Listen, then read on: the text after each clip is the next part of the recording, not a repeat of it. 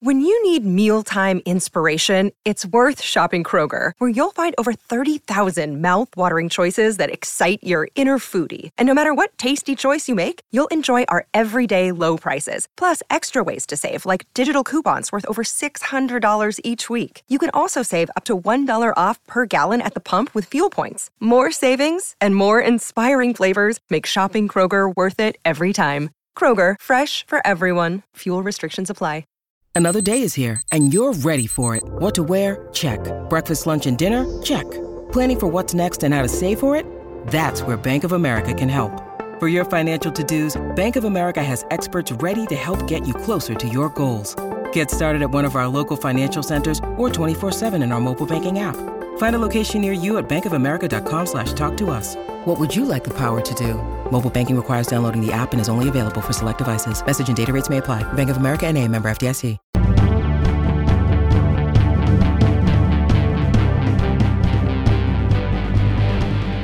Hey everybody, welcome to another episode of Steelers Today. I'm Eddie Provident. With me is Dale Lolley. You're watching DK Pittsburgh Sports. Uh, Dale, we're you know we've been talking to we, you know, Ben talked yesterday. We Matt Canada talked today. We've been talking so much about this this defense and the running game for for the Browns. Uh, we really haven't talked a whole lot about the Steelers' offense and the matchup against someone who Ben Roethlisberger called the man, uh, Myles Garrett, and you know what the what the offense is going to have to do tomorrow or on Sunday. Well, Cleveland's going to move Myles Garrett around on their line. That's what they've done Right. for years now. Um, so you have to identify where he's at. As, as Canada said today, it's he's not hard to find. He's the big guy out. You know, you, you can find him pretty quickly. It's not like trying to figure out where's Mike Hilton. That, that kind of. He's, he's pretty obvious where he's at.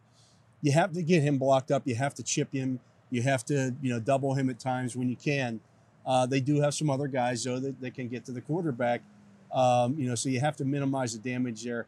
You know, there's a reason why Myles Garrett, he leads the league right now with nine sacks. Uh, every other team has tried to do this as Mhm. well. He's he's good. Um, you know, the people who who you know, you want to have an argument about who's better, him or T.J. Watt, whatever. They're both really good, football players. They're players. both really Yeah. good. It doesn't minimize what either one is. This is like the the, the Polamalu Ed Reed Right. argument. Absolutely. They're both good players. You know, it just depends on what you're looking for. Garrett's more of a defensive end. Watt's a, a, a true outside linebacker. You know, so identify where he's at on the field, get bodies on him, get the ball quickly. I guarantee you, Ben Roethlisberger will know where Myles Garrett is at on every time on every snap.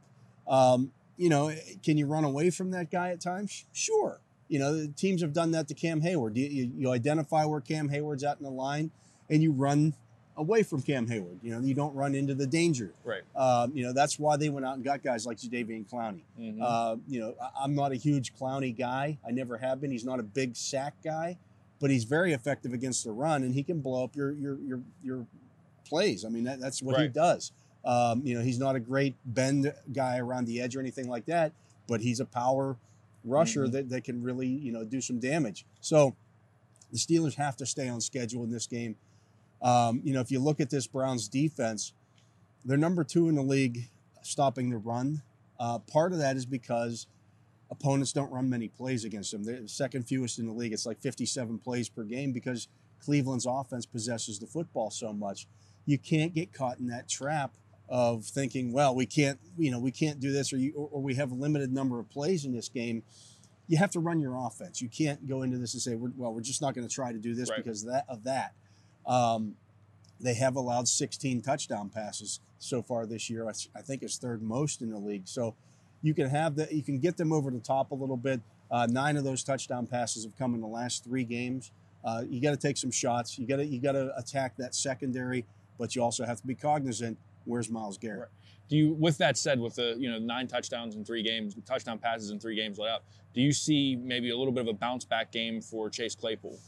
Oh, there's definitely some potential there for that. We'll see what's going on with Denzel Ward. He was bagged up. He's easily their best cornerback. Uh, you know, they get some other guys out there. Greedy Williams. I'm not a fan of him. You know, the next tackle he makes will be the first. Um, he's just soft. Uh, you know, if that plays out in Cleveland, whatever. But Greedy Williams is soft. Um, you know, so th- th- that's why they, you know, they went out and used a first round pick on a cornerback this year.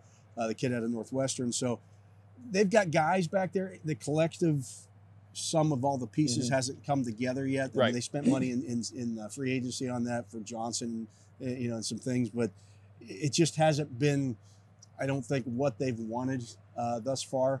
Um, the Steelers have to make sure that that doesn't happen to them against, you know, this week against Right. them.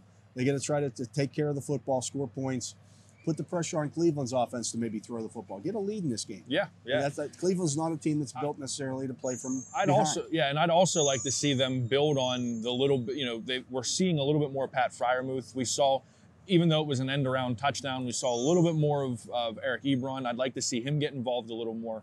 Uh, use the tight ends. We, we've got tight ends. The Steelers have tight ends They can catch footballs. Use them. Get them involved in the offense a little more. I'd like to see them build on that. Yeah, um, you know, I, I don't know. I mean, to me, the more you throw to the tight ends, the more you, they're not breaking tackles and scoring. T- you know, you throw, use the tight ends on third downs, things of that nature. But you know, Diontae Johnson's a game breaker. Chase Yeah. Claypool's a game That's breaker. Even right. James Washington is a game breaker. I want to see how they mix Anthony McFarland into the mix here. I'm excited to see Uh, Anthony you know, he gives them yeah. a, a- an, additional speed asset that, that they can use. Uh, maybe that takes some snaps away from Ray Ray McCloud a little bit. Use McFarland in that respect. They Mhm. they obviously had a plan to do that in the preseason. We'll see how quickly they can get him back up to speed. But they, they've got to find a way to just keep continually move the football. Keep Cleveland's offense sitting on the sideline. Make Yeah. things easier for your defense. There you go. So that's it for today. Uh, thanks for watching Steelers Today. For Dale Lolley, for DK Pittsburgh Sports, I'm Eddie Provident. Don't forget to te- check out BetQL down in the description. Uh, all their information's down there. Uh, we'll see you next time.